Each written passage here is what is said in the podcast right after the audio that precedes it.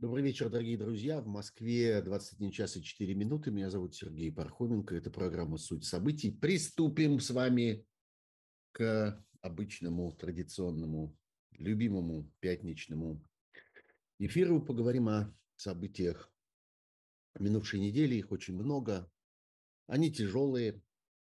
Говорить о них трудно. А, мы переживаем с вами трагическую эпоху. Но вот э, какие новости у нас есть, такие новости у нас и есть. Пока вы собираетесь, я вижу, что вас становится тут все больше и больше. Я, э, как обычно, скажу, что э, у вас есть возможность поддержать этот канал э, лайками и подписками, и это именно поддержка этого канала, это именно способ его продвижения, способ расширения его аудитории, не выражение какой-то там специальной любви ко мне, или специального одобрения, а просто ваше участие, так сказать, в информационных событиях. А, я сразу скажу, что я сижу в довольно э, непривычной для меня географической обстановке. Вы видите такой не, не совсем тот э, интерьер, как обычно. Я опять в поездке, в путешествии.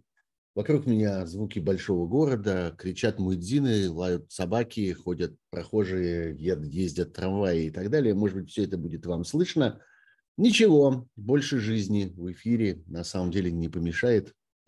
Да и вообще у нас тут разговор между своими, так что мы можем так уж особенно не переживать по поводу каких-то там помет. Так вот, да, отметки нравятся, они же лайки, э, подписки, все это чрезвычайно важно.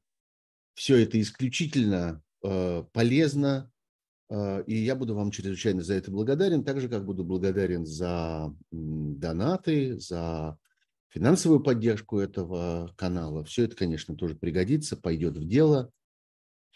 А, вы видите надо мной э, ссылку для тех, кто э, находится за пределами России. Пожалуйста, воспользуйтесь ей.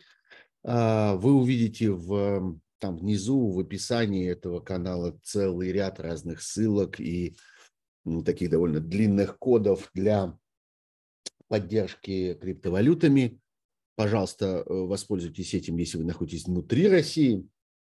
Ну, в общем, я думаю, что кто захочет, э, кто захочет э, поддержать этот канал, всегда найдет такую возможность, а я буду вам за это чрезвычайно благодарен. Ну вот, собственно, и все. Привет из Киева, пишет мне Эндрю ВТК. Тула приветствует Санкт-Петербург, э, Омск, э, болеет за Бразилию, смотрит Пархоменко. Привет из Женевы, из Лешкар-Олы, Сочи, Дублин, Петербург, э, Пятигорск, что еще? Сан-Франциско, Бобруйск, Челябинск, Пуна. Какой Пуна? Не знаю. Новомосковский Орел, Бершева. Это относительно неподалеку от того места, где я сейчас нахожусь. Э, Кашкаиш, это Португалия, если я правильно понимаю. Привет из Кисловодска, из Мурманска и так далее, и так далее, и так далее. А вот и Москва.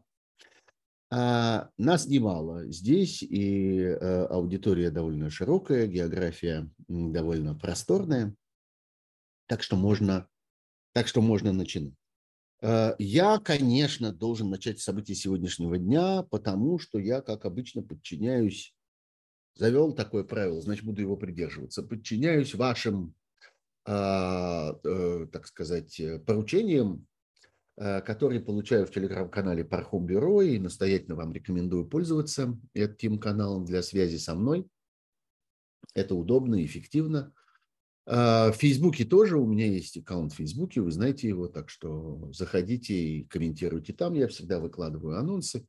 И, конечно, сегодня я получил огромное количество просьб э, остановиться на инциденте, который произошел в эфире телеканала «Дождь», и вообще на большой такой репутационной, эм, я бы сказал, истории, большом репутационном ударе, который понес телеканал «Дождь» после того, как его ведущий Алексей Коростелев высказался очень неудачно по поводу э, специального почтового э, адреса, который телеканал «Дождь» завел для того, чтобы собирать сведения о разных событиях, обстоятельствах в российской, в российской армии. Вот что я хочу сказать по этому поводу. Вы не удивляйтесь, это будет немножко вообще, но уверяю вас, что это вообще прямо э, соотносится с э, этим конкретным случаем. А телеканал «Дождь» стали обвинять в том, что он поддерживает российских военнослужащих, а следовательно российскую армию, а следовательно российскую агрессию в Украине, помогает им, улучшает их, сочувствует им, а, как-то там способствует их снабжению и всякое такое. Это звучит совершенно нелепо, это звучит совершенно дико, э, постольку, поскольку мы знаем историю этого канала, этих журналистов, этих усилий, этих многолетних гонений, этих попыток устоять, а, остаться а, информационным ресурсом, который нужен э, тем, кому нужна честная и полная информация в России. Мы много чего помним про телеканал «Дождь», про то, как он жил сначала внутри России, потом вынужден был фактически в полном составе Россию покинуть и восстанавливаться, э, отстраиваться заново за границей. Ситуация у них очень тяжелая, э, ну, как у всякого, всякого, всякой структуры, работающей в иммиграции. А, э, я этот канал очень ценю. Я людей, которые работают на нем, считаю высококлассными журналистами. Я понимаю, что конкретно произошло с Алексеем Коростелевым, потому что я хорошо представляю себе, что такое работа ведущего в условиях постоянного психологического давления, э, нескончаемого стресса и э, такой гонки в прямом эфире.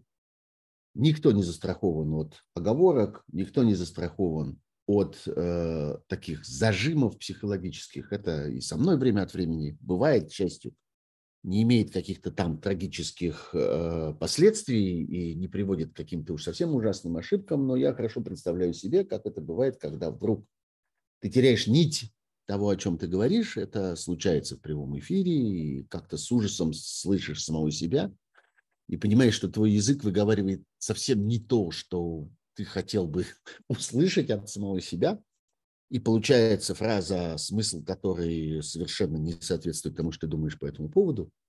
А теперь вот, собственно, те общие вещи, которые я хочу по этому поводу сказать. Я хочу сказать, что преступление российского режима в отношении российской же армии, российских военнослужащих, и в частности в отношении мобилизованных, которые оказываются в этой армии во все больших и больших количествах, сотнями тысяч, и мы еще увидим другие сотни тысяч, может быть, миллионы этих людей – насильно загоняемых на фронт в качестве мяса, потому что их нужно гнать впереди наемников, впереди профессиональных бандитов и грабителей, впереди профессиональных террористов, они трусливые и боятся, им нужно человеческое мясо для того, чтобы прикрыться им. Так вот, преступление российского режима в отношении всех этих людей, в том числе этих самых российских же мобилизованных, это важная часть преступлений российского режима вообще.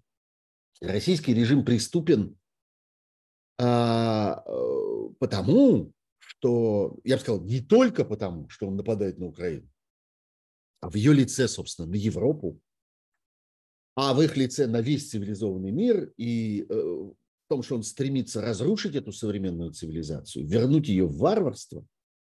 А преступен этот режим еще и потому, что он разрушает в том числе и Россию, и убивает в том числе Э, граждан России и калечит жизни миллионов людей, живущих в России. Вот преступление – это вот это все. И поскольку я так считаю, я думаю, что информация о преступлениях в российской армии, информация о воровстве, о коррупции в армии, о вот этом нелепом, безграмотном, совершенно преступно безответственном управлении Э, людьми, снабжением, транспортом, всем на свете. О драках между разными отрядами военнослужащих и разными типами и классами людей, которые оказались там на фронте, где есть и кадровые военные, есть и бандиты и убийцы, завербованные в тюрьмах, и не только в тюрьмах, мы еще поговорим сегодня, откуда их вытаскивают, и наемники, и э, всякий сброд, который собирался, так сказать, на шум войны, на туман войны на протяжении многих лет, а, в юго-восточном украинском регионе, в Донбассе. И есть там теперь и вот эти самые э, мобилизованные, между ними происходят кровавые драки, и мобилизованные эти подвергаются со стороны наемников и уголовников насилию и грабежам. И там процветает мародерство, изверство в отношении местного населения и прочее, прочее. Все, что мы знаем о так называемой российской армии сегодня. Так вот, вся эта информация об этих преступлениях, творящихся внутри российской армии, очень важна. Очень важна для для победы над агрессором в конечном итоге, для освобождения захваченных территорий Украины, для того, чтобы эта война кончилась тотальным поражением преступного путинского режима. Нужно это знать, нужно это собирать, нужно в этом разбираться. Нужно говорить об этом, нужно выворачивать это на поверхность, нужно показывать это всем, всем, кто может оказаться в этой ситуации, всем, кто имеет отношение к этим людям, всем, кто сочувствует этим людям. Это очень важная часть информации и очень важная часть журналистской работы. И э, я считаю очень важным, в том числе для себя, внимательнейшим образом следить за тем, что по этому поводу говорят сами эти люди, оказавшиеся на фронте. Им нужно давать возможность говорить об этом. Им нужно создавать каналы для того, чтобы они говорили об этом. О том, для того, чтобы их информация оказывалась на поверхности. Очень важно следить за тем, что говорят об этом их родственники, их семьи, их жены, их матери, их дочери, их братья, их коллеги, их соседи и все, кто высказывается об этом публично. Именно поэтому я так много говорю об этих самых каналах, например, Э, и всяких чатах, где эти люди собираются и говорят об этом. И я считаю важнейшими усилия журналистов, разных журналистов, и украинских журналистов, и российских журналистов, и европейских журналистов, всяких журналистов, которые пытаются это делать и вытаскивать эту информацию. Сначала собирать ее, а потом вытаскивать и обнародовать. Этой работой занимаются все честные российские медиа сегодня – все журналисты, которые своими профессиональными усилиями, своими профессиональными инструментами сражаются против войны. Вы это найдете и в «Медиазоне», и в «Медузе», и в популярной политике Навальновской, и в каналах Ходорковского, и на «Свободе», и в настоящем времени, и в «Новой газете», и в «Эхе», и в огромном количестве всяких персональных каналов э, на Ютьюбе, в Телеграме, и у меня, я много говорил про это, я тоже это делаю. И дождь это делал. И делает, и будет делать. И любые попытки вывернуть эту работу, важнейшую работу, обозвать ее поддержкой агрессора, сочувствием агрессору, помощью агрессору, снабжением агрессора. Нет, речь идет о преступлениях агрессивного режима, тоталитарного путинского фашистского режима, который выражается и в том, что происходит на фронте, что происходит в этих самых вооруженных силах. Это важная часть работы. И именно для этого был создан этот, в частности, как полезный инструмент, был создан этот э, почтовый ящик, о котором, собственно, говорил Коростелев, так неудачно, так нелепо запутавшись заблудившись в своих собственных словах и абсолютно создав ложное впечатление, что он нужен для какой-то помощи там кому-то, я слушал это и слушал несколько раз и понимаю, как это произошло, как произошел этот сдвиг в, в смысле. И именно об этом сказал сегодня Тихон Зитко, главный редактор «Дождя». Вот я вам прочту его часть его заявления сегодняшнего. Телеканал «Дождь», говорит Тихон Зитко, не занимался, не занимается и не будет заниматься помощью с оснащением российской армии на фронте или за его пределами. Почтовый ящик, вот этот вот, army собака tvrain.tv, создан для сбора личных свидетельств о преступлениях российской армии в Украине о нарушениях при проведении преступной и бессмысленной мобилизации в Российской Федерации. Распространение информации об этом необходимо для осознания широкой аудитории преступного характера действий российского руководства, начиная с 24 февраля 2022 года. Правду о преступной и подлой войне, войне должны знать все российские граждане, включая военнослужащих и мобилизованных. Вот что сказал Дзитко, и, по-моему, это исчерпывающее объяснение того, что они делают и зачем они делают. И я их в этом поддерживаю, и поддерживаю всех тех, кто занимается этой работой рядом с ними и будет продолжать заниматься. И я тоже буду продолжать этим заниматься. А Коростелев, настаиваю я, это тяжелая э, оговорка в прямом эфире. Это, знаете, сейчас идет э, чемпионат мира по футболу, и вы, несомненно, увидите э, рано или поздно человека, который не попадает с решающим пенальти. А на, не знаю, соревнованиях по тяжелой атлетике вы увидите человека, который роняет штангу себе на ногу. Вот Коростелев уронил штангу себе на ногу. Не попал с пенальти в решающий момент, а залепил мимо.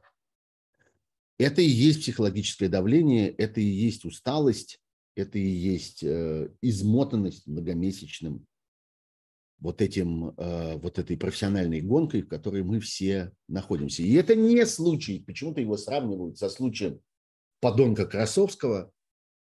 Конечно, ликуют сейчас, ликуют по этому поводу э, все на свете вся вот эта пропагандистская сволочь путинская, они в восторге от того, что происходит. А, кто писал э, текст для Коростелева, спрашивает у меня один из э, участников нашего чата. Никто не писал текст для Коростелева. И это видно, что это не писанный текст. Ведущий в прямом эфире «Дождя» не читает, за исключением прямых подводок к материалам, не читает текст с экрана у него есть много пространства, много вставок для того, что, чтобы, э, чтобы говорить от своего имени. Сказали, что его уже уволили, пишет мне другой наш участник чата. Катрикадзе сказала, что ведущий уволен, пишет Людмила э, Копытина. Да, уволен. Уволен немедленно. Э, я считаю, что это ошибка. Я считаю, что ему нужно было дать возможность э, самому объясниться, ему, Коростелеву, э, принять самому решение. Я уверен, что он уволился бы сам после такой ошибки. Хотя бы потому, что я знаю, что он тоже профессионал. И я, например, вот э, работаю с премией «Редколлегия», и я знаю, что Коростелев много раз был номинирован на премию «Редколлегии», он делал целый ряд замечательных документальных фильмов. Он хороший профессиональный журналист. А, ну вот. Так что это тяжелый удар. И я вернусь к тому, на чем я прервался, на том, что это абсолютно нельзя сравнивать, как это недобросовестно делают сегодня все эти э, пропагандистские симоняновские пизденыши, около кремлевские, сравнивать это с Красовским. Красовский долбил свои зверства в записи снова и снова подряд и, и подряд. Он вырезал этот кусок самого гнусного своего выступления, вырезал этот кусок и крутил его с наслаждением опять и опять. А здесь это оплошность в прямом эфире. Меня спрашивают, бывают ли такие оговорки длиной там в несколько фраз. Да бывают оговорки длиной в четверть часа, когда тебя заводит мысль это в прямом эфире, и ты не можешь вылезти из нее, не можешь выпутаться из своей собственной речи. Я знаю это. И вы увидите сейчас, если вы прочтете все эти дискуссии, как остроумно написал кто-то э, в комментариях к посту Андрея Волны, замечательного русского врача, который тоже был изгнан из России и работает теперь в эмиграции, написал по этому поводу свое мнение, мнение, с которым я не согласен, потому что он как раз э, осудил и Дождь, и, и, и Коростелева, на мой взгляд, неправильно, но имеет право. Это его мнение, он его высказал. Но в комментарии кто-то очень правильно сказал, что аудитория разделилась на журналистов, которые работали в прямом эфире и делали ошибки, и не журналистов, которые не работали в прямом эфире и зато не делали ошибок. Алексей Красилев дал ответ в своем канале в Телеграм. Сообщают мне, да, я читал этот ответ. Он, я бы сказал, болезненный. Это ответ э, э, человека, который поднимается с пола после очень сильного удара. А, и ну, вот в такой интонации он написан. Я думаю, что он еще будет про это говорить. Э, и, собственно, другие участники этой истории будут говорить. А, отдельно надо сказать о том, что телеканал «Дождь» испытывает колоссальное давление сейчас, а, и в нем очень много конъюнктуры в этом давлении. Э, в которой дождь оказывается жертвой. Да, есть значительное количество политиков и общественных деятелей в Европе, в том числе в Прибалтике, которые на этом, на ненависти к России и на распространении нашей общей ненависти к агрессору, вот эту ненависть они распространяют на журналистов, которые работают против агрессора, на активистов и, противозащ... и правозащитников, которые работают против агрессора. А, люди на этом зарабатывают. Ну, они не деньги зарабатывают, они политические очки на этом зарабатывают. Им нравится как бы горцевать, им нравится топтаться на, на, на теле упавшего, и дождю приходится очень тяжело. В Прибалтике достаточное количество людей, которые на нем, как бы в его лице пытаются выместить свою ненависть к России, которую, эту ненависть к России заслужил-то Путин со своими халуями. А получили в том числе и те, кто борется с Путиным. Мы про это говорили, когда развивалась вся вот эта история там с визами и со всем прочим. Сейчас говорят, надо отнять у них виды на жительство. Да у них нет видов на жительство. Им никто не дал этих видов на жительство. Не собирался их давать. Нечего у них отнимать. Они на птичьих правах там сидят и работают. Они работают, потому что они считают нужным работать. Они давно могли бы разбрестись, так сказать, по, э, по миру, по другим работам, занятиям, странам, визам, визовым зонам. А, но они этого не сделали. Они возродили канал. А, и это очень важная и очень трудная работа, которую они смогли на этом этапе осилить. Есть люди, которые на них вымещают свою злобу, есть люди, которые на них зарабатывают себе политические очки, а, есть люди, которые просто отвлекают, кидаясь на них, отвлекают внимание от своего собственного прошлого, а, потому что в Латвии, например, где, собственно, происходят эти события, достаточно людей, э, в биографии которых есть много интересного в Москве, много интересных эпизодов, много интересной работы на российские власти, на московскую мэрию, на российские спецслужбы и так далее. Им нужно как-то это закапывать. Они это закапывают тем, до чего могут дотянуться, в том числе своей ненавистью к российским журналистам, к дождю, вообще ко всем тем, кто оказался в Латвии в этих тяжелых обстоятельствах. Такие люди тоже есть, поэтому надо понимать. И э, дождю действительно многое угрожает. Там в Латвии, Латвия оказалась страной, которая э, в первый момент, благодаря героическим усилиям нескольких дипломатов, в том числе работавших в Москве, и нескольких политиков тогда в начале 22 года, э, имевших отношение к определению латвийской политики в отношении российских журналистов и активистов, Латвия тогда повела себя очень благородно и большое количество журналистов получили такие экстренные, э, фактически беженские визы причем рабочие визы, так, чтобы они могли продолжать свою деятельность. Э, но потом политика политикой, многое там изменилось, и сегодня Латвия очень тяжелое место для тех, кто пытается там работать и будет вынужден продолжать там работать. А, и наша благодарность к Латвии, которая приютила «Медузу», например, на протяжении многих лет, как это сказать в продолжительном смысле, приючивала, а, давала ей кров, вот как мы скажем. Вот, мы благодарны Латвии. Мы, журналисты, оказавшиеся в изгнании, оказавшиеся за пределами России, вынужденные оказаться за пределами России, но мы понимаем, что там будет непросто. И дальше будет непросто. Вот что я хочу сказать э, об этом инциденте. Я считаю это именно инцидентом.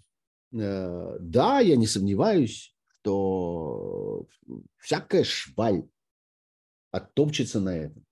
И в одной команде оттаптывающихся окажется и Симонян, и Соловьев, и Скобеева, и Портников, и Муждабаев, и Бабченко.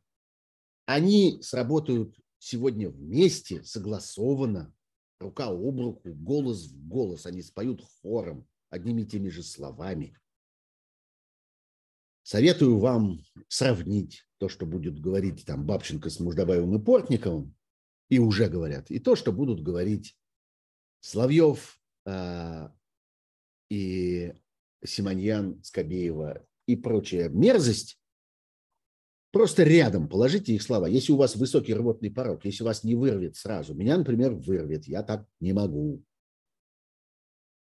это читать в больших количествах. А вы, если вы психически устойчивы, сравните и увидите, что они поют в два голоса. Как бы в музыкальном смысле в два голоса. Знаете, вот красиво поют, канон распевают. Ну вот, это незапланированная часть. Заняла полчаса, но поговорить про это надо, потому что это важно. Не просто потому, что, и совсем не только потому, что это профессиональная солидарность, которой я считаю себя, так сказать, обязанным. А, но это важный очень фактор нашей жизни, нашей работы и очень важное направление, которое, конечно, благодаря этому инциденту попытаются сейчас задавить, чтобы никто больше не совался в это, чтобы никто не посмел больше писать о том, что происходит в, этом, э, в этой армии вторжения, среди этих наемников, среди этих бандитов, среди этих мобилизованных, это опасная тема, не надо это трогать, дождю как-то попало по мозгам за это, э, Коростелева вообще выгнали, не буду я этим заниматься. Нет, дорогие друзья, этим надо заниматься. Надо заниматься опасными, сложными темами, снова и снова возвращаться к ним, потому что они по существу, и потому что то, что там происходит, важно. Вот что я хочу вам про это сказать. И вот о чем я хочу вас попросить, чтобы вы трактовали это так, что люди, которые все равно и после этого скандала тоже будут продолжать а, об этом говорить, они делают это важное дело. А что значит ошибка, спрашивает меня Нина С. А что он хотел сказать? Он в телеге подтвердил свои слова. Нет, Нина, он в телеге не подтвердил свои слова. Он сказал, что ему жалко брошенных, голодных, мобилизованных. Так их и мне жалко. Их любому нормальному человеку жалко человека, который умирает с голоду. Даже если вы этого человека презираете, если вы осуждаете его, этого человека. Если вы понимаете, что он обманут, если вы понимаете, что он оказался частью э, неправого дела, умирающего жалко. И ему жалко, и вам будет жалко, когда вы один раз увидите это. А что он хотел сказать? Вот то, что я э, э, вам говорю. Что да, дождь собирает сведения о том, что происходит в российской армии, и просит высказываться, просит пользоваться этим защищенным каналом информации для того, чтобы журналисты это знали и могли это выносить наружу. Вот что он сказал. Вот что он хотел сказать. И вот что он не смог сказать. Хотя из контекста это совершенно очевидно, и, собственно, из назначения этого почтового ящика это абсолютно понятно. И из того, что делал дождь до того, и я вас уверяю, из того, что дождь будет продолжать делать после того, это по-прежнему будет понятно. Нам нужно знать об этом воровстве, об этом мародерстве, об, этих, об этом насилии, об, это, об этих преступлениях. Мы должны знать это, потому что это часть войны. Мы хотим знать о том, как происходит война, и э, как сделать так, чтобы она закончилась таким образом, как мы хотим, чтобы она закончилась. А я про это уже говорил. Нас интересует четыре критерия конца этой войны. Хотите, повторю еще раз? Повторю еще раз. Первое. Война должна закончиться разгромом российской армии. Второе. Война должна закончиться крахом тоталитарного путинского режима и возвращением э, Украине захваченных, оторванных от нее территорий. Третье. Война должна закончиться восстановлением Украины так, чтобы за это восстановление в значительной мере заплатила Россия своими репарациями и контрибуциями. Наконец, четвертое. Война должна быть закончена так, чтобы виновные в ней были наказаны. Вот четыре фактора правильно закончившейся войны, которые я предлагаю вам держать всегда в уме. Спасибо Ирине Карацубе. Я думаю, что это та Ирина Карацуба, который знаменитый и совершенно блистательный российский историк, книги, который я читал и храню в своей домашней библиотеке, которая далеко-далеко от меня осталась в Москве. Спасибо вам, Ирина, за поддержку, за добрые слова. Вижу вас здесь в чате. Надеюсь, что это вы. Хотя, может быть, есть какая-нибудь другая Ирина Карацуба. Бывают же всякие чудеса. Любой Ирине Карацубе а, благодарен. Вот. Так вот, исходя из этих самых четырех факторов правильно заканчивающейся войны, или той войны, которая должна правильно закончиться таким образом, а, так вот, а, исходя из этого, давайте поговорим о других новостях этой недели, о тех, о которых я хотел, хотел бы поговорить. Опять, начиная, с, собственно, свежих новостей сегодняшнего дня, многие обратили внимание на два заявления. На заявление американского президента Байдена и французского президента Макрона, которые они сделали после встречи между собой относительно переговоров. А, здесь обращает на себя внимание, знаете что? Например, реакция российской власти на это, которая, затаив дыхание, с каким-то невероятным восторгом выслушала сообщение о том, что Байден заявил о своей готовности к переговорам с Путиным. Так это передали российские пропагандистские медиа, и так российская власть этому поверила. Это, конечно, поразительный случай, как они сами это сообщают, сами этим как-то проникаются, сами от этого приходят в восторг и сами этому верят. В действительности, что сказал Байден? Байден сказал, он даже в какой-то момент сказал, я, обратите внимание, сказал он журналистам, я очень аккуратно выбираю свои слова, сказал он. Он сказал так, э, недословно я говорю это по смыслу, он сказал, э, когда президент Путин будет готов закончить эту войну, мы будем с ним об этом разговаривать. Он поставил это ровно в этом порядке и ровно в такую зависимость одно от другого. Он сказал, у меня нет в планах, в моем расписании, сказал он, нет разговоров с господином Путиным, а, потому что он должен сначала принять эти решения. В сущности, то же самое сказал Макрон. Он сказал, мы будем стремиться к этим переговорам и следить за развитием событий ближайших месяцев для того, чтобы понять, как он сказал, когда наступит для них правильный момент и когда их захочет Украина. Макрон выдвигает Украину в качестве центрального смыслового критерия для этих переговоров. Украина должна захотеть этих переговоров, Украина должна сказать вот сейчас. А мы с вами знаем, в каких обстоятельствах Украина это скажет. Украина это скажет тогда, когда украинские территории будут освобождены. И теперь, включая Крым. Это то, что я снова и снова подчеркиваю, это важнейший результат этих страшных месяцев войны, уже больше 9 месяцев войны, между прочим, уже родились все, кто были зачаты до войны. Отдаете себе в этом отчет? Теперь будут рождаться те, которых зачинали во время войны. Потому что 9 месяцев уже прошло. Вот. А, так вот, э, одним из важнейших результатов этого является то, что Крым вернулся в текущую повестку дня. Тот самый Крым, о котором сколько бы вы ни кидались на Навального с его фразой «Крым не бутерброд», но это была позиция всего мира. Крым – отдельная вещь. Про Крым надо говорить по-другому.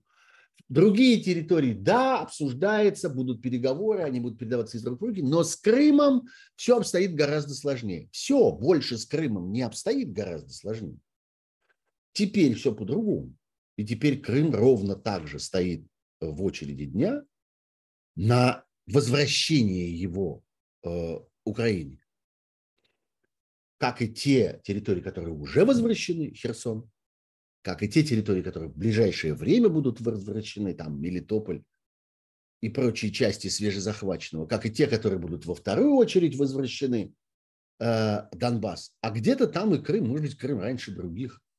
Стратегически, глядя на карту, начинает казаться, что, может быть, есть прямой смысл украинской армии направить свои усилия на Крым раньше, чем на что бы то ни было другое. Вот это условие того, чтобы Украина сказала, теперь пора. И в сущности то, что произошло на этой неделе, это подтверждение этого и Байденом, и Макроном. Как бы не хотели интерпретировать это иначе в Кремле, в действительности они сказали это, и один, и другой. Это важная очень вещь.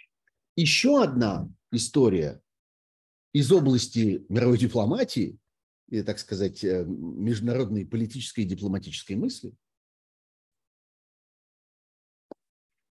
Это история о Международном уголовном суде, которая э, довольно неожиданно интенсифицировалась во Франции, опять-таки.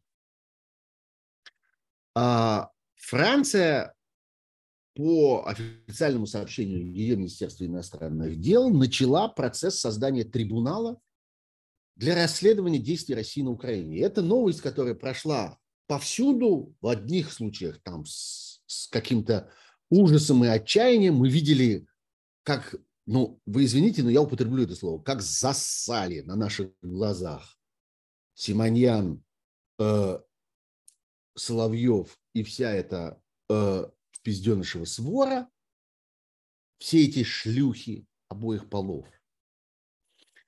А, вот они на это зассали про Гаагу заговорили, про то, что всех до последнего дворника будут грести. Будут, будут, обязательно будут. Но вас первыми. Вы все-таки не забывайте про это. Даже когда сейчас в разных европейских э, больших учреждениях, типа Европарламента, Еврокомиссии и так далее, обсуждается вот этот список шести тысяч негодяев, которые составили соратники Навального, там много проблем. И говорят, ну вот, мы не знаем, как обойтись вот с э, крупными предпринимателями, так называемыми олигархами, промышленниками, потому что коррупция – это коррупция, а вот, собственно, поддержка войны – это что-то такое немножко иное, и нельзя смешивать одно с другим. Здесь сложно, там сложно, это непонятно, то непонятно. Но есть одна глава, с которой все понятно. Это глава, та часть списка, где написано пропагандисты. С этим всем все понятно. Нет никаких сомнений, что эти пойдут первыми. И суд правильно. Так вот, значит, а, МИД французский заявил о том, что он начал процесс создания, включился, точнее, в процесс создания трибунала для расследования преступлений России в Украине. Ну, в целом, это вещь ожидаемая. Опять же, я как-то очень доволен сам собой и сам, так сказать, за себя, что я много говорю о том, что нам предстоит глубокая реформа мирового порядка, мировых институтов правосудия, важнейших, э, так сказать, учреждений международных, международных организаций, и в частности вот этих инструментов международного суда. Потому что ныне существующая система продемонстрировала э, на протяжении этого конфликта, этой войны, продемонстрировала свою неспособность справляться с обстоятельствами. Оказалось, что она не была предназначена для ситуации, в которой власть в одной из держав-победительниц Второй мировой войны, в ядерной державе, в колоссальной громадной стране захватывает безумец и превращает эту территорию в базу международного терроризма, что, собственно, теперь официально признано. Россия объявлена страной-спонсором терроризма. А, и, э, ну вот, как-то не учли такой возможности, не учли, сами виноваты. Теперь все перестраивайте и будут перестраивать. Но э, если приглядеться к тому, что действительно сказано, что действительно опубликовано на этом э, сайте МИДа э, французского, на что все обратили внимание, там довольно такая вялая, я бы сказал, формулировка, такая очень такая демонстративно спокойная, бесстрастная, такая вот э, в, в стиле как-то выражения глубокой озабоченности. Вот я вам прочту, как это написано. В моем собственном безответственном переводе с французского, там написано следующее. Борьба с безнаказанностью в случае с преступлениями, совершенными в Украине в ходе агрессии России, является приоритетом для Франции. Мы мобилизовались, мобилизировались, мобилизовались в поддержку как украинской системы правосудия, так и Международного уголовного суда, которые компетентны проводить беспристрастные независимые расследования для обеспечения э, привлечения к ответственности виновных в этих преступлениях. Следите за мыслью. Там мыслей немного, на самом деле. Очень все вяло и мягко пока. По предложению о создании специального трибунала для расследования преступлений и агрессии России в Украине мы начали работу с нашими европейскими и украинскими партнерами. Как подчеркнула председатель Европейской комиссии госпожа фон дер Ляйен, цель заключается в достижении максимально широкого консенсуса в международном сообществе – Франция подтвердила свое желание углубить совместную, там, развить, скажем, расширить, так правильно, наверное, совместную работу с Украиной в борьбе с безнаказанностью. Вот, собственно, все, что они и сказали. Не густо, правда? Как-то все э, очень округло. Но дальше мы смотрим, а, собственно, на фоне чего это происходит. А это происходит на фоне действительно заявления вот этой самой Фондерляйен. И вот сегодня выступает на одном мероприятии там в Брюсселе верховный представитель Европейского Союза Жозеп Барель. Ну, то есть это, собственно, министр иностранных дел Европейского Союза.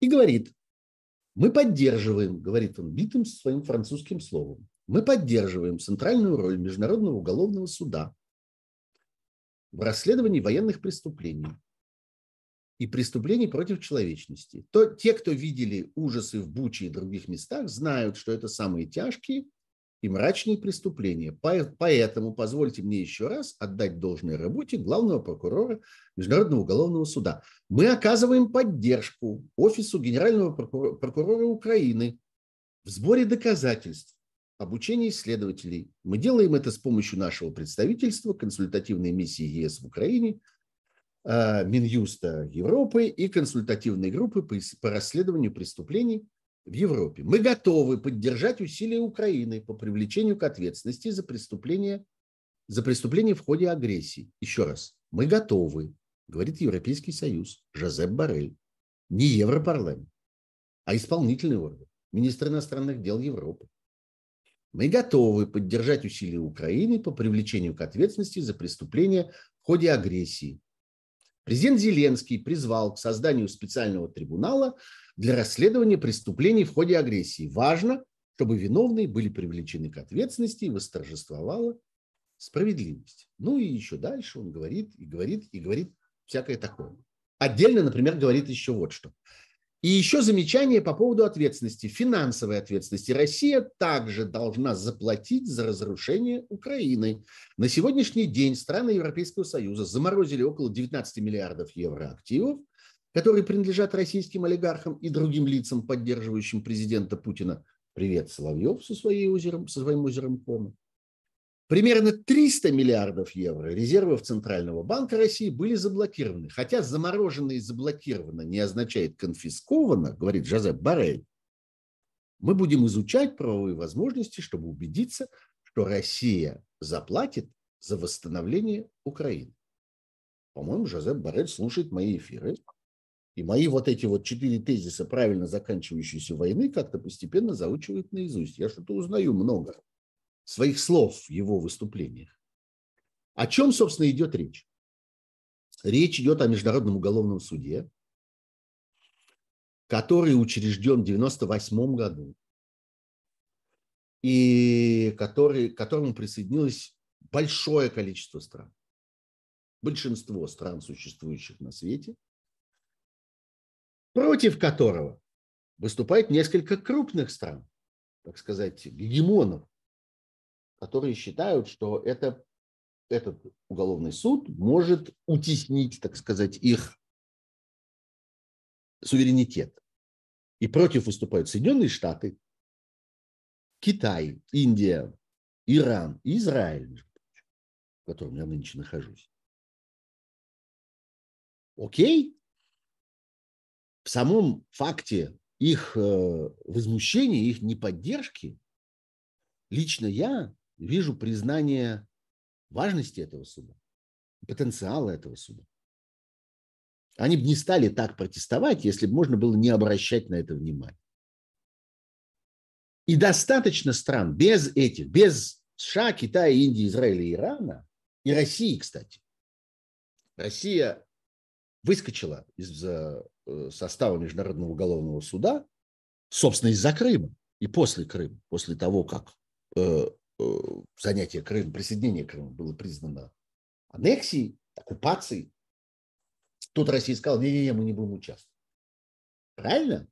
Потому что вы знаете, чем будет заниматься этот уголовный суд рано или поздно. Так вот, достаточно стран, которые готовы этим заниматься, и которые готовы это расследование вести, и которые готовы этот процесс организовать, и которые готовы потом по всему миру преследовать тех, кто на этом процессе будет осужден, и это европейские страны прежде всего.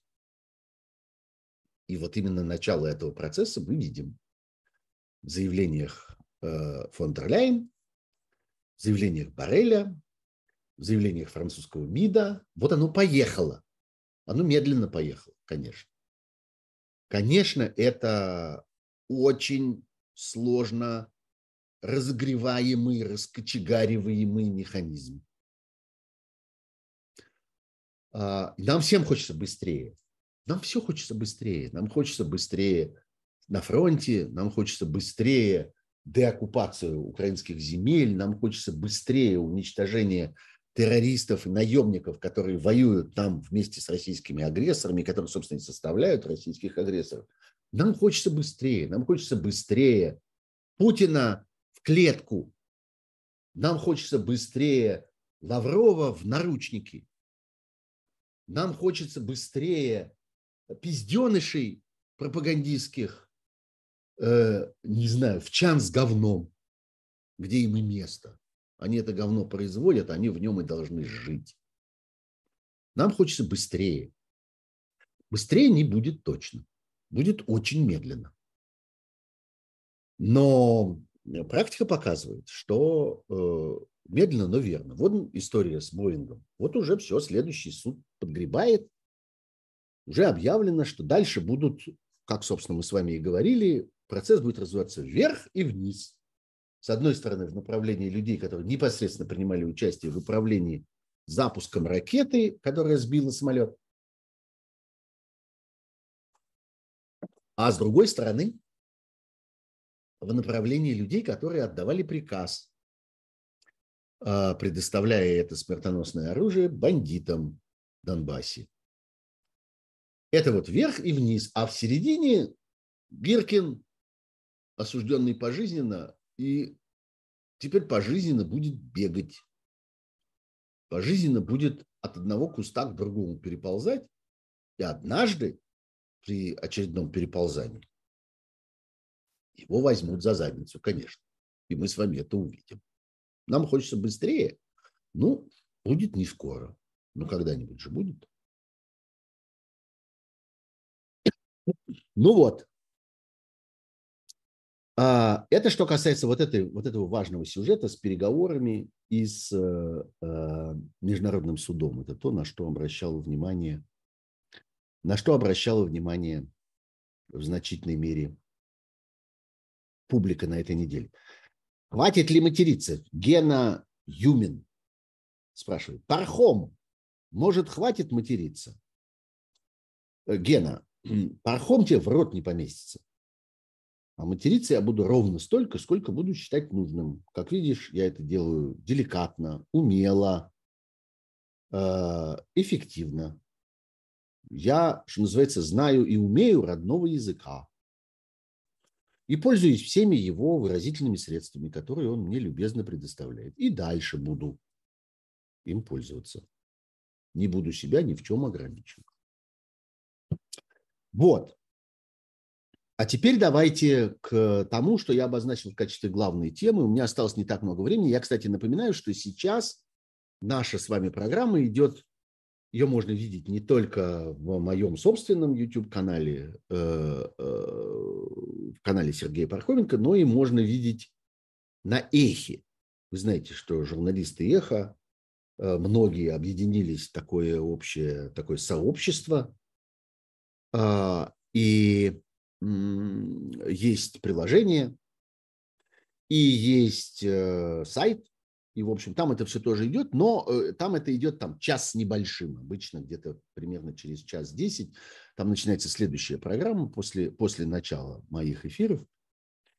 А, ну, и мы с вами продолжаем здесь. Кто хочет смотреть и слушать дальше, тот приходит обратно на мой канал и здесь это делает. А я пока, давайте вам напомню, э, вот про что. Напомню вам про лайки, напомню вам про подписки, Пожалуйста, не забывайте э, об этом. Вот больше тысячи стало лайков, очень хорошо, пригодится.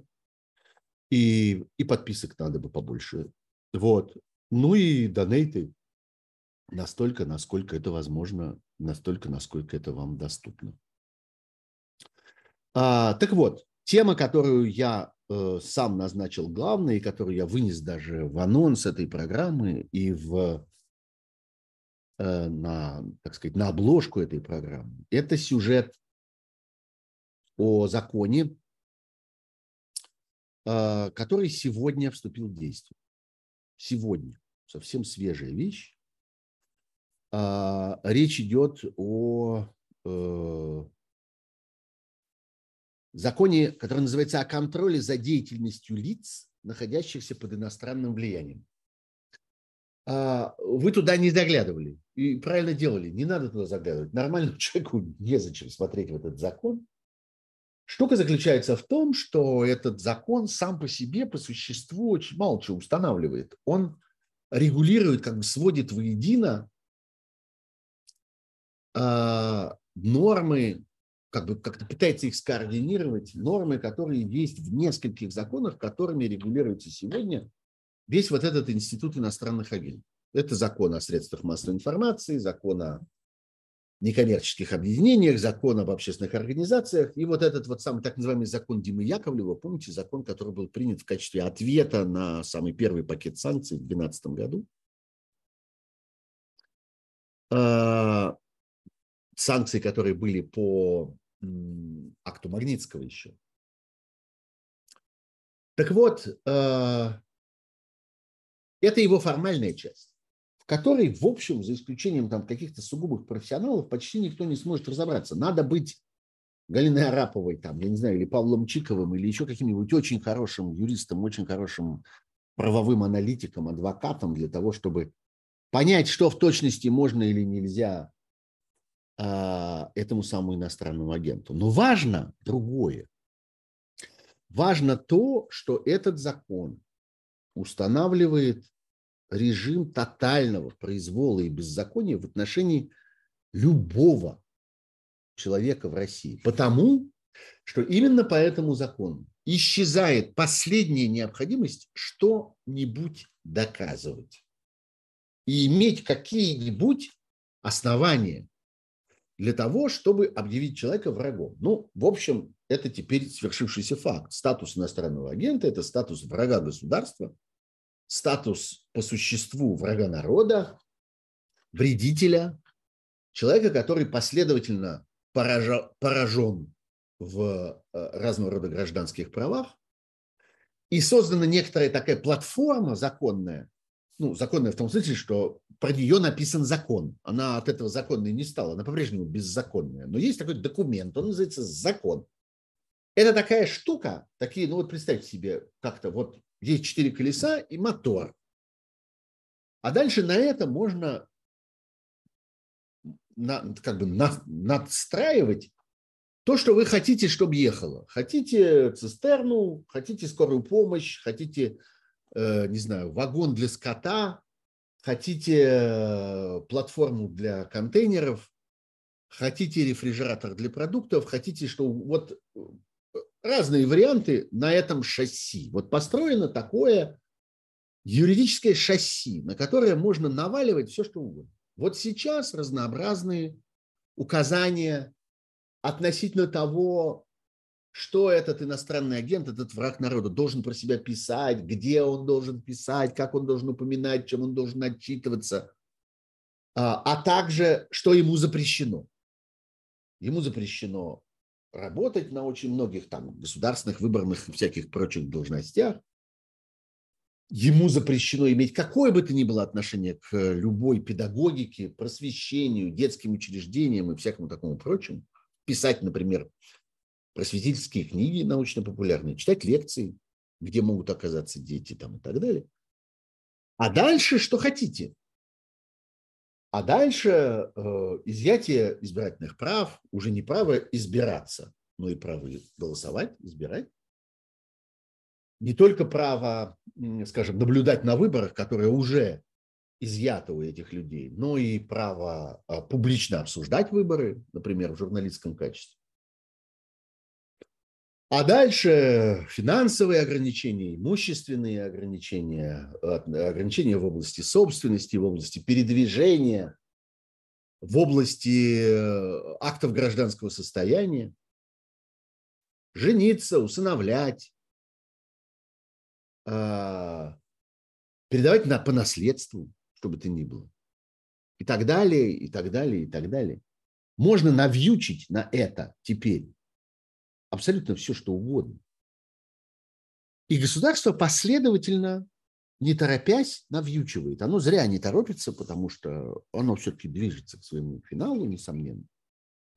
Но мы это будем видеть. Закончится это, я думаю, э, не только переведением этого всего в уголовную плоскость, что, в общем, совсем-совсем близко, чтобы любые поступки, проступки и нарушения этого статуса так сказать, недоборы по этому статусу судить в уголовном порядке, а не в гражданском, это просто вот уже совсем мы на пороге. Ну, я думаю, это закончится и лишением гражданства.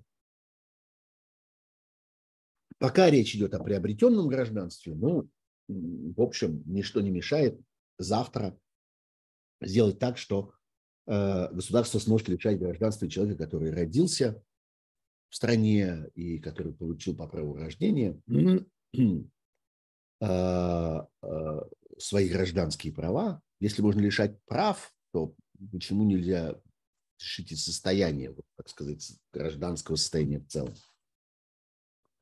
Все это будет. И мы движемся, конечно, к восстановлению смертной казни. И то, что там э, Зорькин, глава Конституционного суда, что-то такое вяло шамкал по поводу того, что Конституция смертной казни и отмены гражданства не предусматривает, но когда э, это было для них э, барьером и проблемой.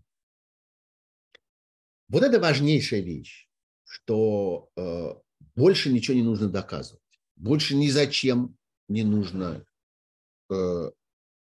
не нужно никакой правдоподобия, достаточно воли, точнее произвола обыкновенного чиновничьего произвола в отношении любого гражданина страны и вперед. Любой может оказаться в положении этого самого врага. А, это принципиальное изменение. И это, конечно, в свою очередь, пробуждает огромное количество глубинных, я бы сказал, народных исконных говн. Э, как-то булькающих внутри вот этого вот э, народа, порабощенного тоталитарным режимом. И мы это видим. Колоссальное количество инициативников, колоссальное количество людей, которые забегают впереди. Все, что вы видите, э, первое, где это вылезло, это вылезло в области искусства, в книжном деле, театре, кино и в науке. Вот эти говны, они э, как-то забили фонтанами, такими гейзерами. Именно в этой области я вот что хочу сказать. Все, что вы там видите, носит инициативный характер.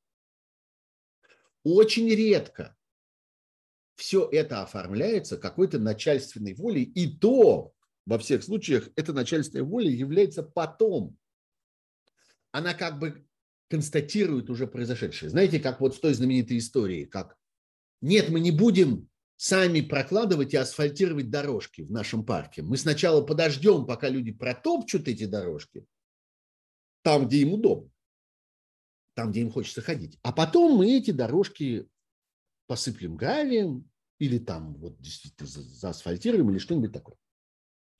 Замостим камушками. А, вот так это и происходит сегодня. Сначала появляются люди, которые сами выгоняют, запрещают, удаляют, снимают с афиши, вынимают из плана печати, снимают с книжной полки, а, закрывают в прокате.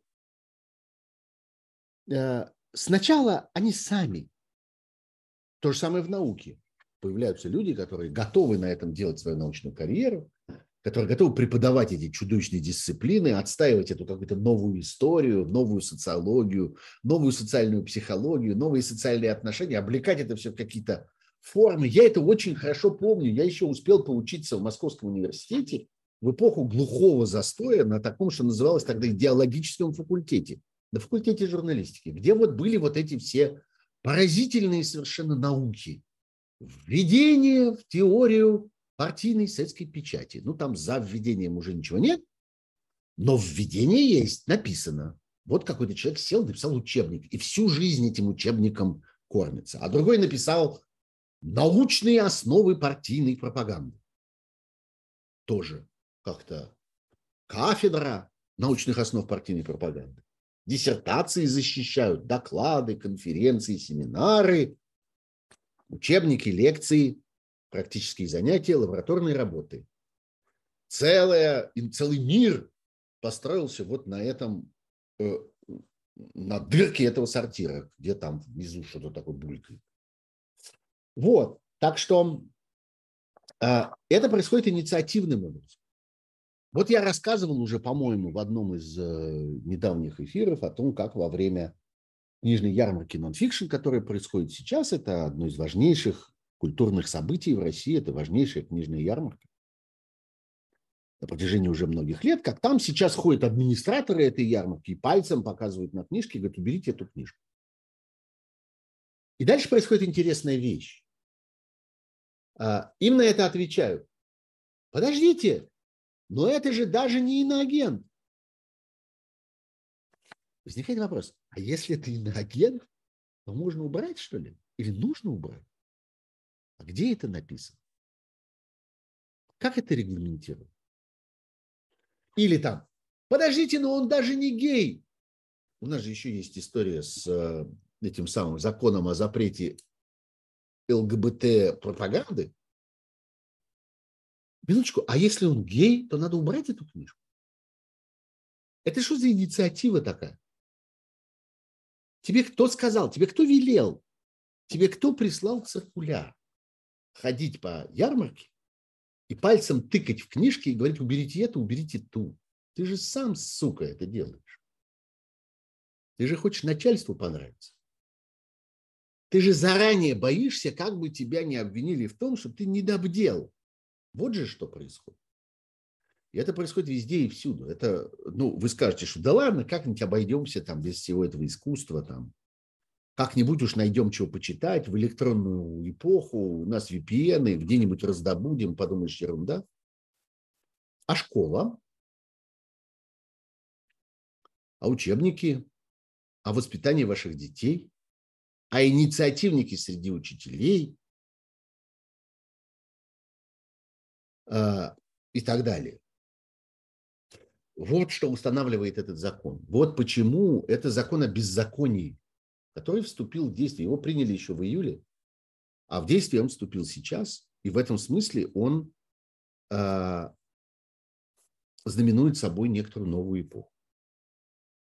Я думаю, что он, конечно, спровоцирует такое тихое, озверелое сопротивление в среде в частности, вот этих, которых первыми назначают на агентами, там, врагами и так далее, я думаю, что мы с вами увидим, например, много случаев саботажа, отказа от исполнения этих обязанностей даже среди тех, кто их исполняет. Я сейчас не буду там никого осуждать, я не буду э, там э, делиться всякими соображениями, почему я этого не делаю, а почему другие это делают, то просто каждый решает за себя. Так вот, я думаю, что мы увидим с вами много народу, которые решили э, иначе, которые постепенно начали осознавать, что больше отступать нельзя. Что вот эта логика, ну подождите, он даже не иноагент,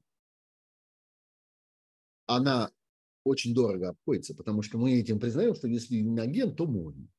А никто в точности не знает, ведь на самом деле это законодательство до такой степени нелепое, внутренне противоречивое, безграмотное с юридической точки зрения, что никто ведь на самом деле не понимает, а, а что действительно можно требовать от этого самого иноагента, чего нельзя, а что ему следует запретить по закону, вот по этому самому, чего нет.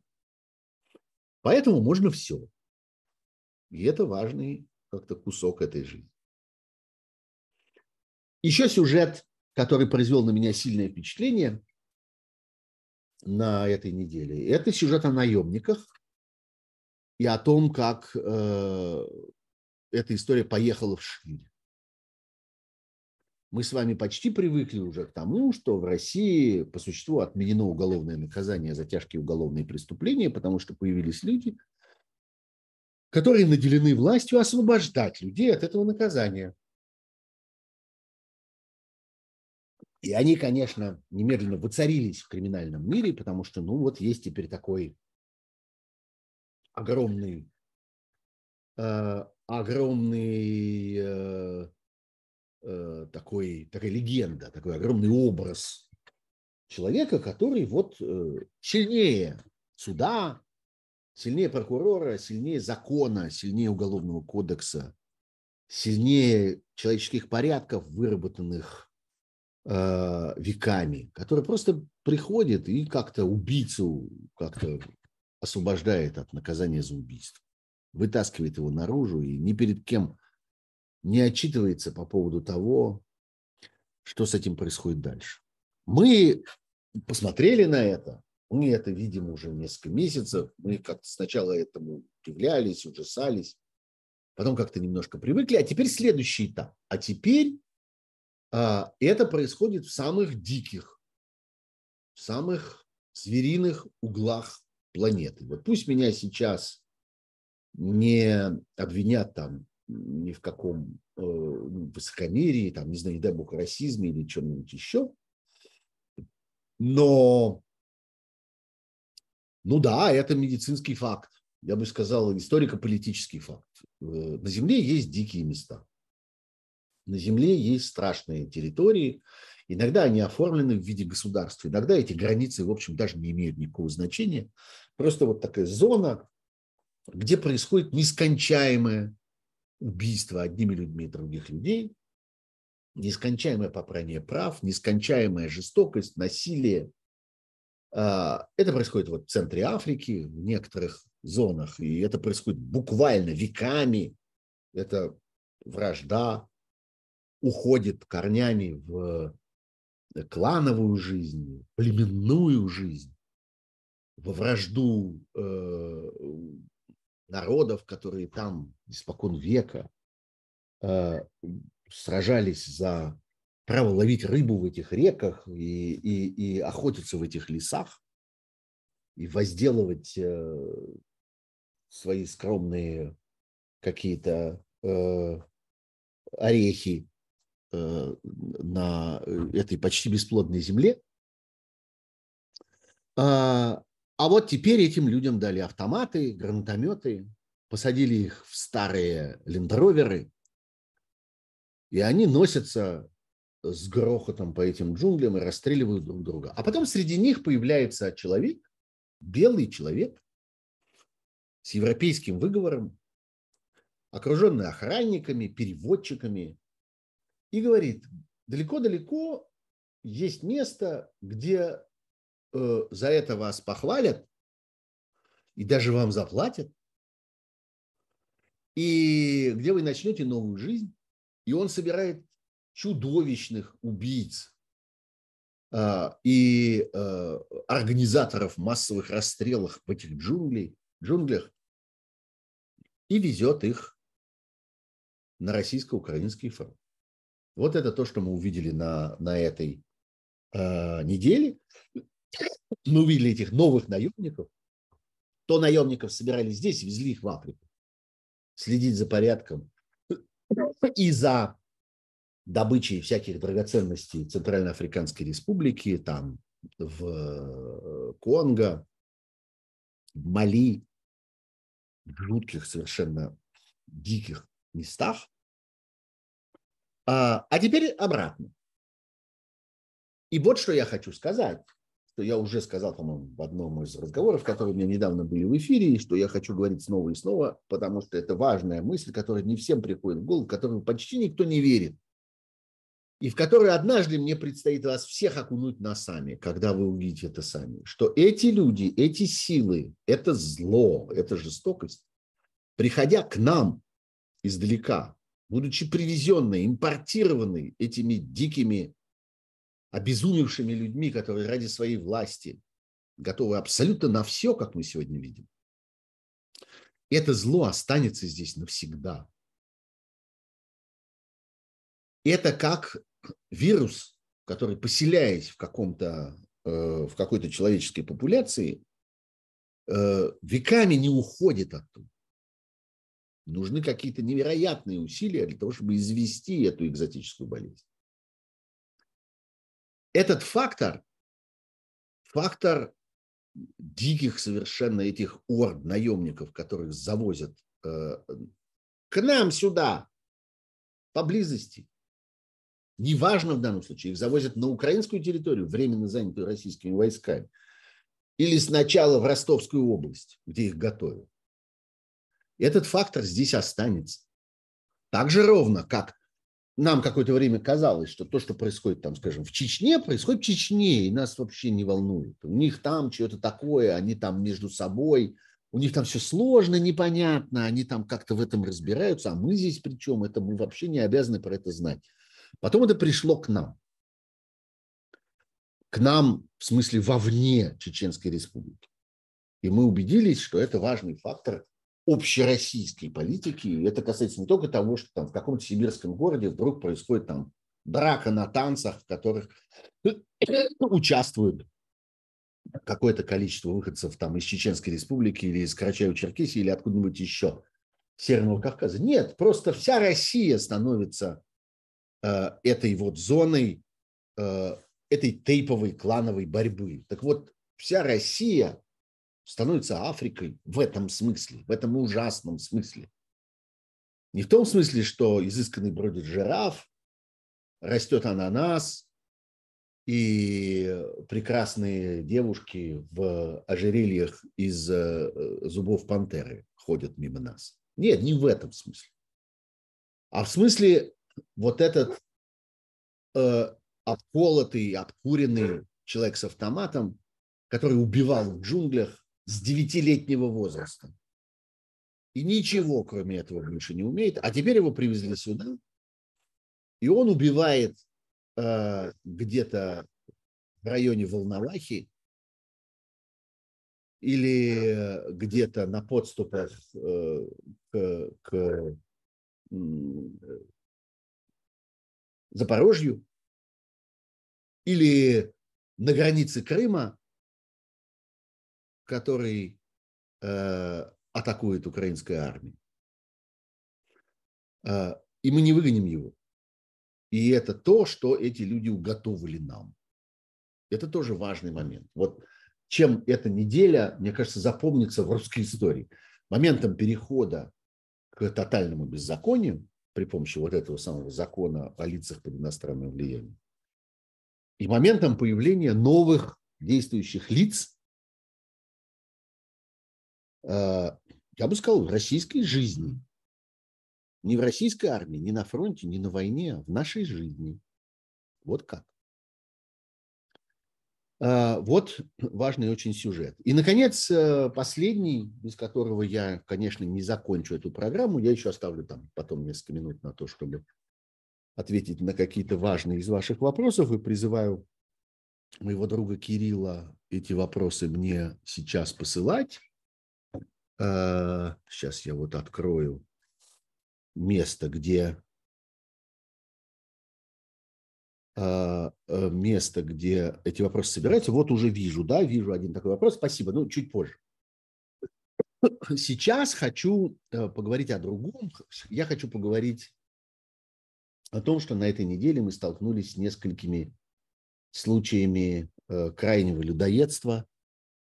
А, один из этих случаев – это э, Навальный, который в очередной раз э, был засунут в каземат. Вы знаете, мы вспоминаем там или читаем в какой-то старой литературе про людей, которые сидят в Шлиссельбургской крепости или там в каком-нибудь Алексеевском Равелине, как там, помните все названия? А, каких-то подвалах Петропавловки или где-то еще. А, и там приобретает свой как бы прямой, буквальный смысл фраза «сгною». Вот эта угроза «сгноить».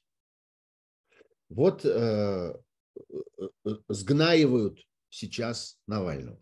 Речь, собственно, идет о том, что случится раньше. А, диктатор, безумный фараон отчается сломить этого человека или физически организм этого человека даст сбой и не позволит ему больше бороться. Вот э, как бы важным фактором в жизни Алексея становится его собственное тело, который может оказаться слабее, чем его воля.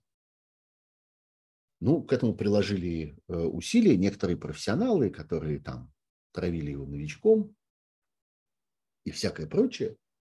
Но, тем не менее, это так. И я хотел бы, чтобы вы понимали, что это не отдельный случайный эпизод.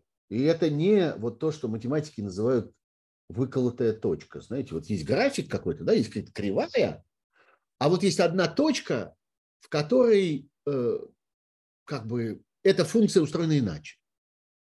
Вот в этой точке как-то все не так. Она какая-то особенная. Она не особенная. Потому что опять мы видим, э, мы видим целую линию, мы видим целую э, серию этих эпизодов в одну и в другую сторону. Тех, кто еще до или тех, кто еще после.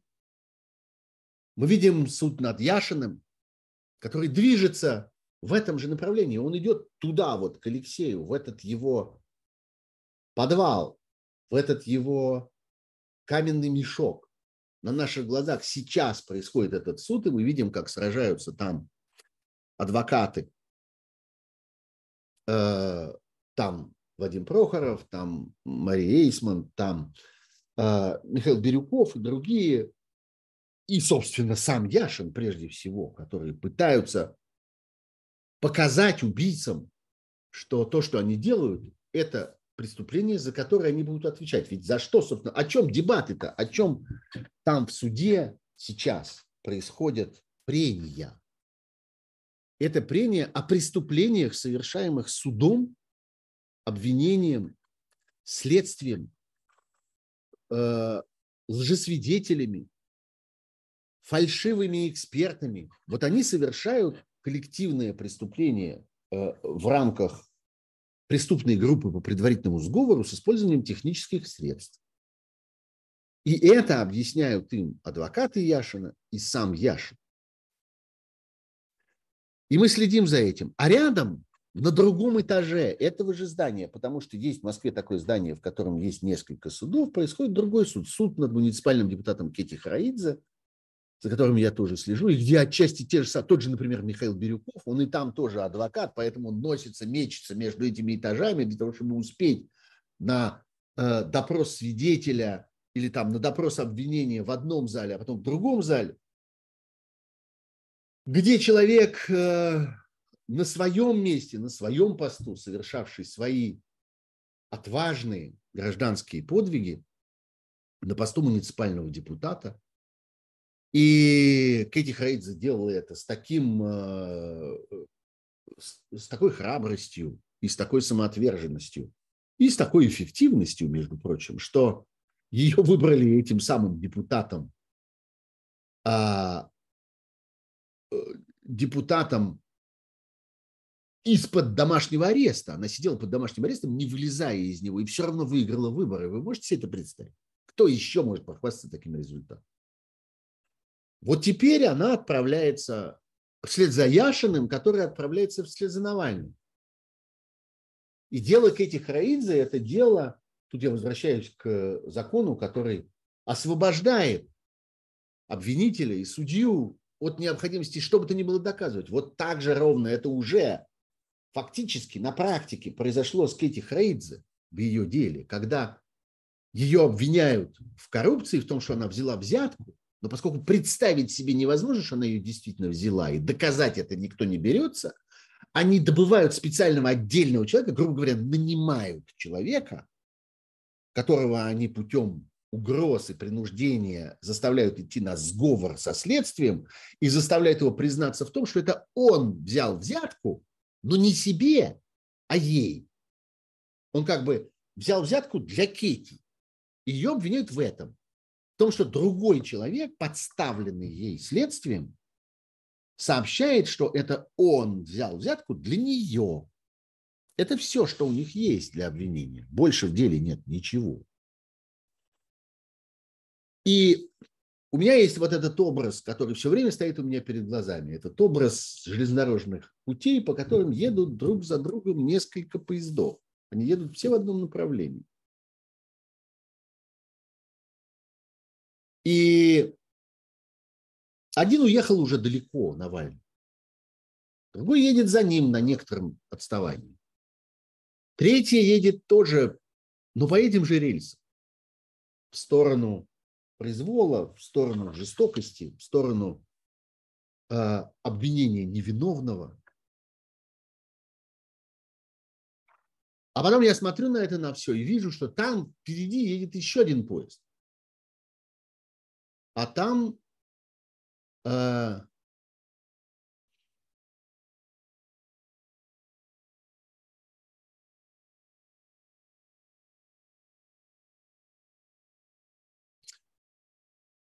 А там Мария Колесникова,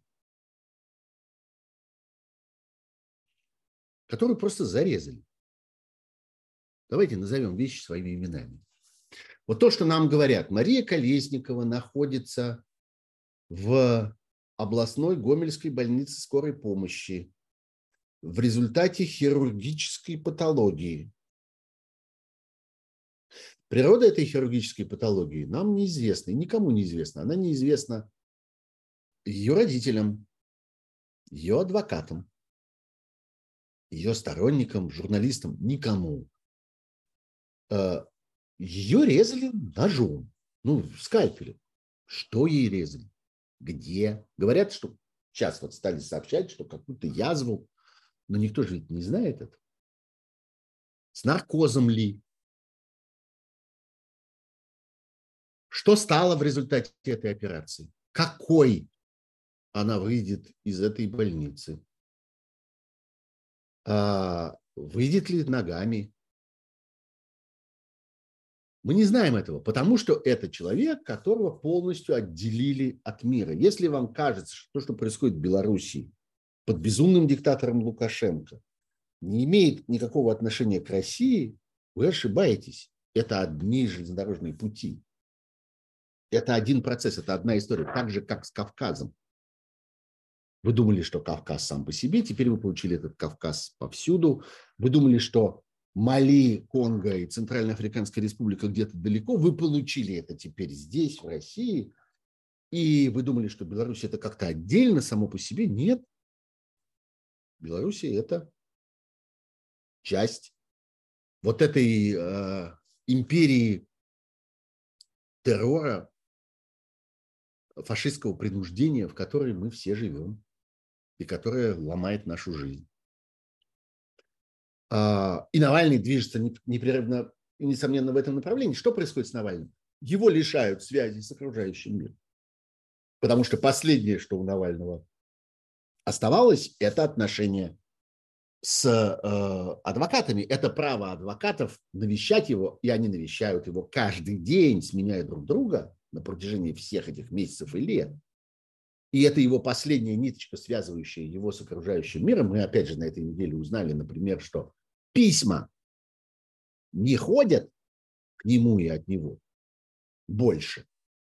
Потому что последовательно Сначала он встречался с этими адвокатами в комнате для встреч с адвокатами, потом их разделили барьером, потом в этом барьере заделали дырку, чтобы нельзя было передавать никакие бумаги, потом в нем заделали маленькие дырочки, чтобы было ничего не слышно, потом, наконец, замазали его краской и заклеили бумагой, чтобы ничего и не было видно. Зачем? Смотрите на Колеснику и на хирургическую патологию, которая с ней вдруг сама произошла. Вот события этой недели, и вот обстоятельства, которые заставляют нас думать о связности происходящего, о том, что все происходит в одном общем пространстве. И стены, которые мы воздвигаем в этом пространстве, они воображаемые, и э, наша защищенность от чего-то, что кажется нам каким-то далеким, к нам не касающимся, не имеющим отношения, это мнимая защищенность. Ну вот. Это то, о чем я хотел говорить вам в этой программе. А, и я еще поговорю немножко. Вы пока, пожалуйста, ставьте ваши лайки и оформляйте ваши подписки и присылайте ваши донейты не побоюсь этого слова. Вот я вам еще раз напомню, э, как и где эти лайки следует ставить. А я загляну в э, вопросы. Э, Кирилл пишет, что вопросов особенно нет, все только ругаются. Но есть, собственно, вопрос, которого я ждал. Новость о вот этом самом потолке нефтяных цен. Знаете, почему я про это не говорил? Потому что я в это не верю. Э, я послушал, почитал специалистов, э, аналитиков, экономистов, и у меня складывается такое впечатление, что эта история не взлетит. Этот э, как бы принцип навязывания потолка российской нефти не будет работать. Это слишком сложный механизм. Это механизм, который сложно и дорого обслуживать это слишком тонкая система, чтобы ее настраивать, она работать не будет. Я думаю, что будет работать другая. Будут постепенно усиливаться так называемые вторичные санкции. То есть санкции в отношении тех, кто нарушает санкции. Вот есть какие-то компании в странах третьего мира, в Китае, в Индии, Пакистане, не знаю, Бангладеш, Индонезии э, и разных других странах, Иране, несомненно, которые способствуют обходу санкций. Они покупают то, что другим запрещено покупать, они продают России то, что запрещено к э, экспорту в Россию, они оказывают России услуги, которых Россия не должна получать и так далее. Вот в отношении этих компаний, лиц и стран будут применяться вторичные санкции. Это работающий механизм. И в него можно поверить, и на него можно поставить. А история с барьером, э, с вот этим потолком цен на нефть слишком сложна, работать не будет. Поэтому я не хотел подробно про это говорить. Ну, раз э, Алла Гарбар задала нам вопрос про это, а Кирилл мне прислал его этот вопрос, то почему бы и не ответить? Ну вот, собственно, это все, что я припас для этого э, стрима. Я очень надеюсь, что мы с вами увидимся и в будущую среду, и в будущую пятницу когда я буду э, снова с вами разговаривать, э, успею ли я в среду? Среда у нас что такое? 7 декабря. Да, еще успею. Вот с пятницей будет плохо. Знаете, давайте я вам сразу признаюсь, что пятницы следующей не будет, потому что я должен вам сообщить с э, особым чувством, что я полечу в Осло для того, чтобы присутствовать при историческом событии, при вручении Нобелевской премии мемориалу. Это громадная честь, которой я очень горжусь, что мемориал включил меня в список тех людей, которые не получают Нобелевскую премию. Я не получаю Нобелевскую премию, она мне не присуждена, она мемориалу присуждена. Но я буду среди тех людей, среди очень небольшой группы людей, которые будут при этом присутствовать и, так сказать, поздравлять мемориал сразу там на месте Э, так же, как Олеся Беляцкого, так же, как э, э, украинскую группу, получившую тоже Нобелевскую премию «Центр гражданских прав», гражданских свобод она называется, если точно. Центр гражданских свобод, украинская правозащитная организация. Вот мы будем там в Осло непосредственно за этим следить. Я надеюсь, что я вам сделаю какой-то репортаж об этом, может быть, не знаю, у себя в телеграм-канале, а может даже что-нибудь запишу, какое-нибудь видео, кто знает, если получится. Или в Фейсбуке. В общем, следите. А, в пятницу не увидимся, но в среду увидимся. И в следующую среду увидимся. Не пропадайте, пожалуйста, из моих эфиров, из моего канала. А, и вообще берегите себя, будьте здоровы. Всего вам хорошего, следите за новостями. Пока.